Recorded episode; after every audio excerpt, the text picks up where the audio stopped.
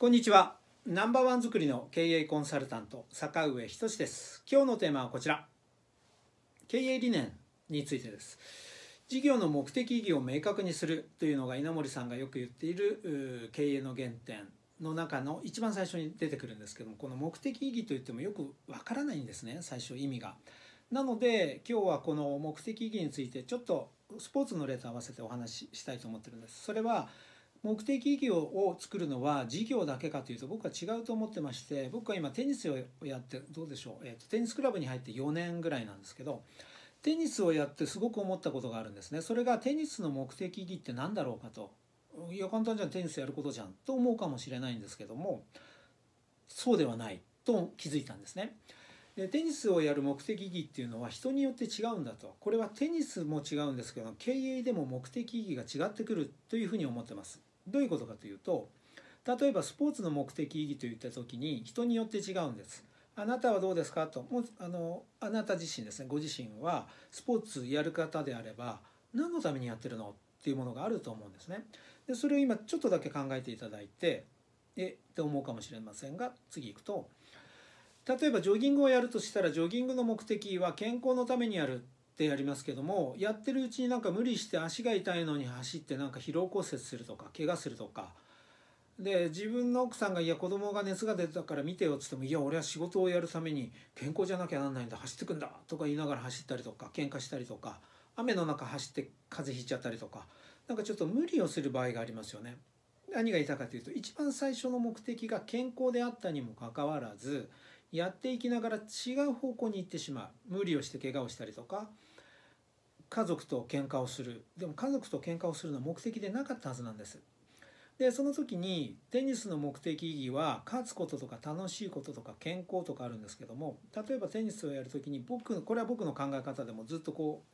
ういつも言ってるんで人にも言ってるんですけど楽しく仲良く怪我をせずうまくなるって言ってるんですね。だからどうしたって話かもしれないです。これ、えー、まあ楽しく仲良く怪我もなくなるので T, A T TNK か。TNK ってある人が名付けてくれたんですけどこの順番が大事なんだということなんです。そうすると何が変わってくるかというと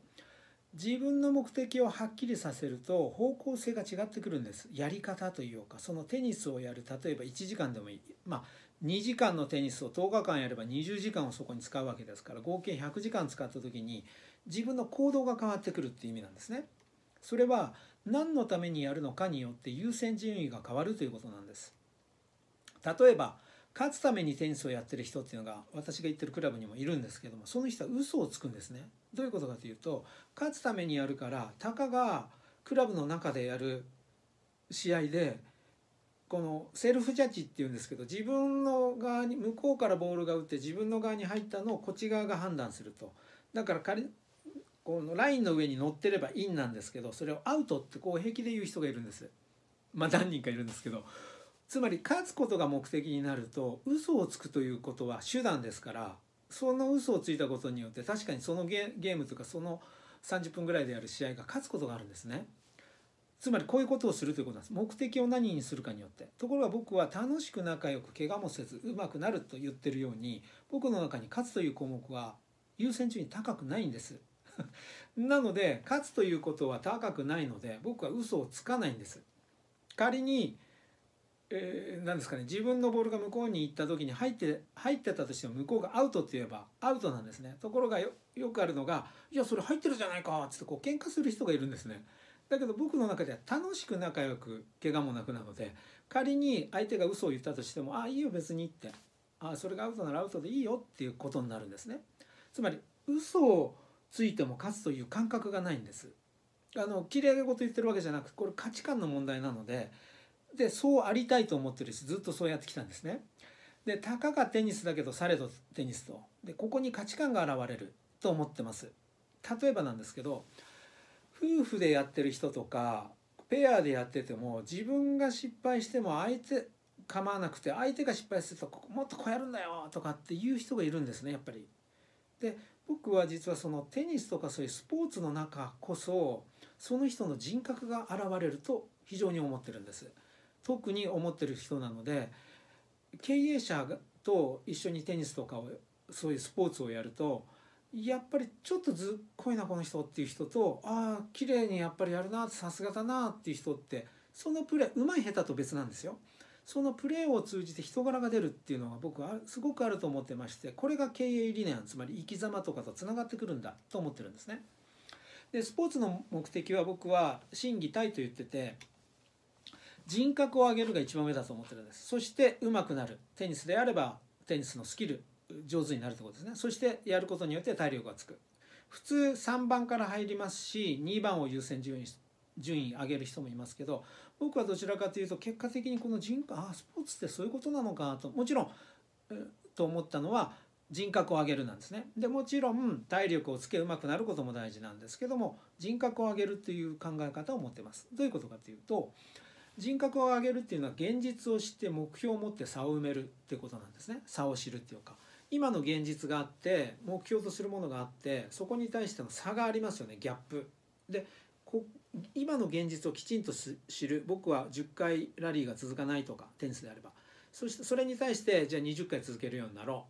う。でそこに今ギャップがあるのでそれを埋めていくという努力をする。っていうことなんですね。そのためには素直さと向上心が必要だと。で努力するっていうものが必要だと。それが人格を上げることになるんだ。というふうに思ってます。これはスポーツでも経営でも全く同じだと思ってまして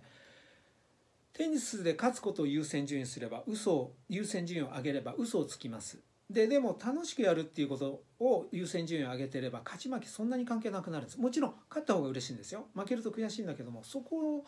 アウトでもいいとかいうそういう嘘をつこうと思わなくなるんですね。これが価値観じゃないかなと思ってるんです。で経営でも金儲けをすればいいという考え方であれば社員っていうのは道具なんです。金儲けのための道具だとなってしまいますけども社員を幸せにすることとか社員の人間性を追求するんだと社員に成長してほしいんだっていうことを優先順位を置けば社員の教育にも時間を使うでしょうしお金も使って社員が幸せになるためにはどうしたらいいのかっていう判断基準で経営をすることになるんだっていうふうに思ってるんですね。つまりスポーツでもビジネスでも一緒で社長とか本人、うんまあ、組織であればトップがどう思うのか目的意義を何に持つのかによって大きく変わってきてしまうとすごく実感したんですテニスをやって。でまとめとしてテニスの目的意義をは私の場合楽しく仲良く怪我もなく上手くなる。この順なんです。楽しいことが先じゃないかと思ってます。それは人によって違っていいんですよ。もちろん。で目的意義の明確化であれば何のためにということによって優先順位が変わり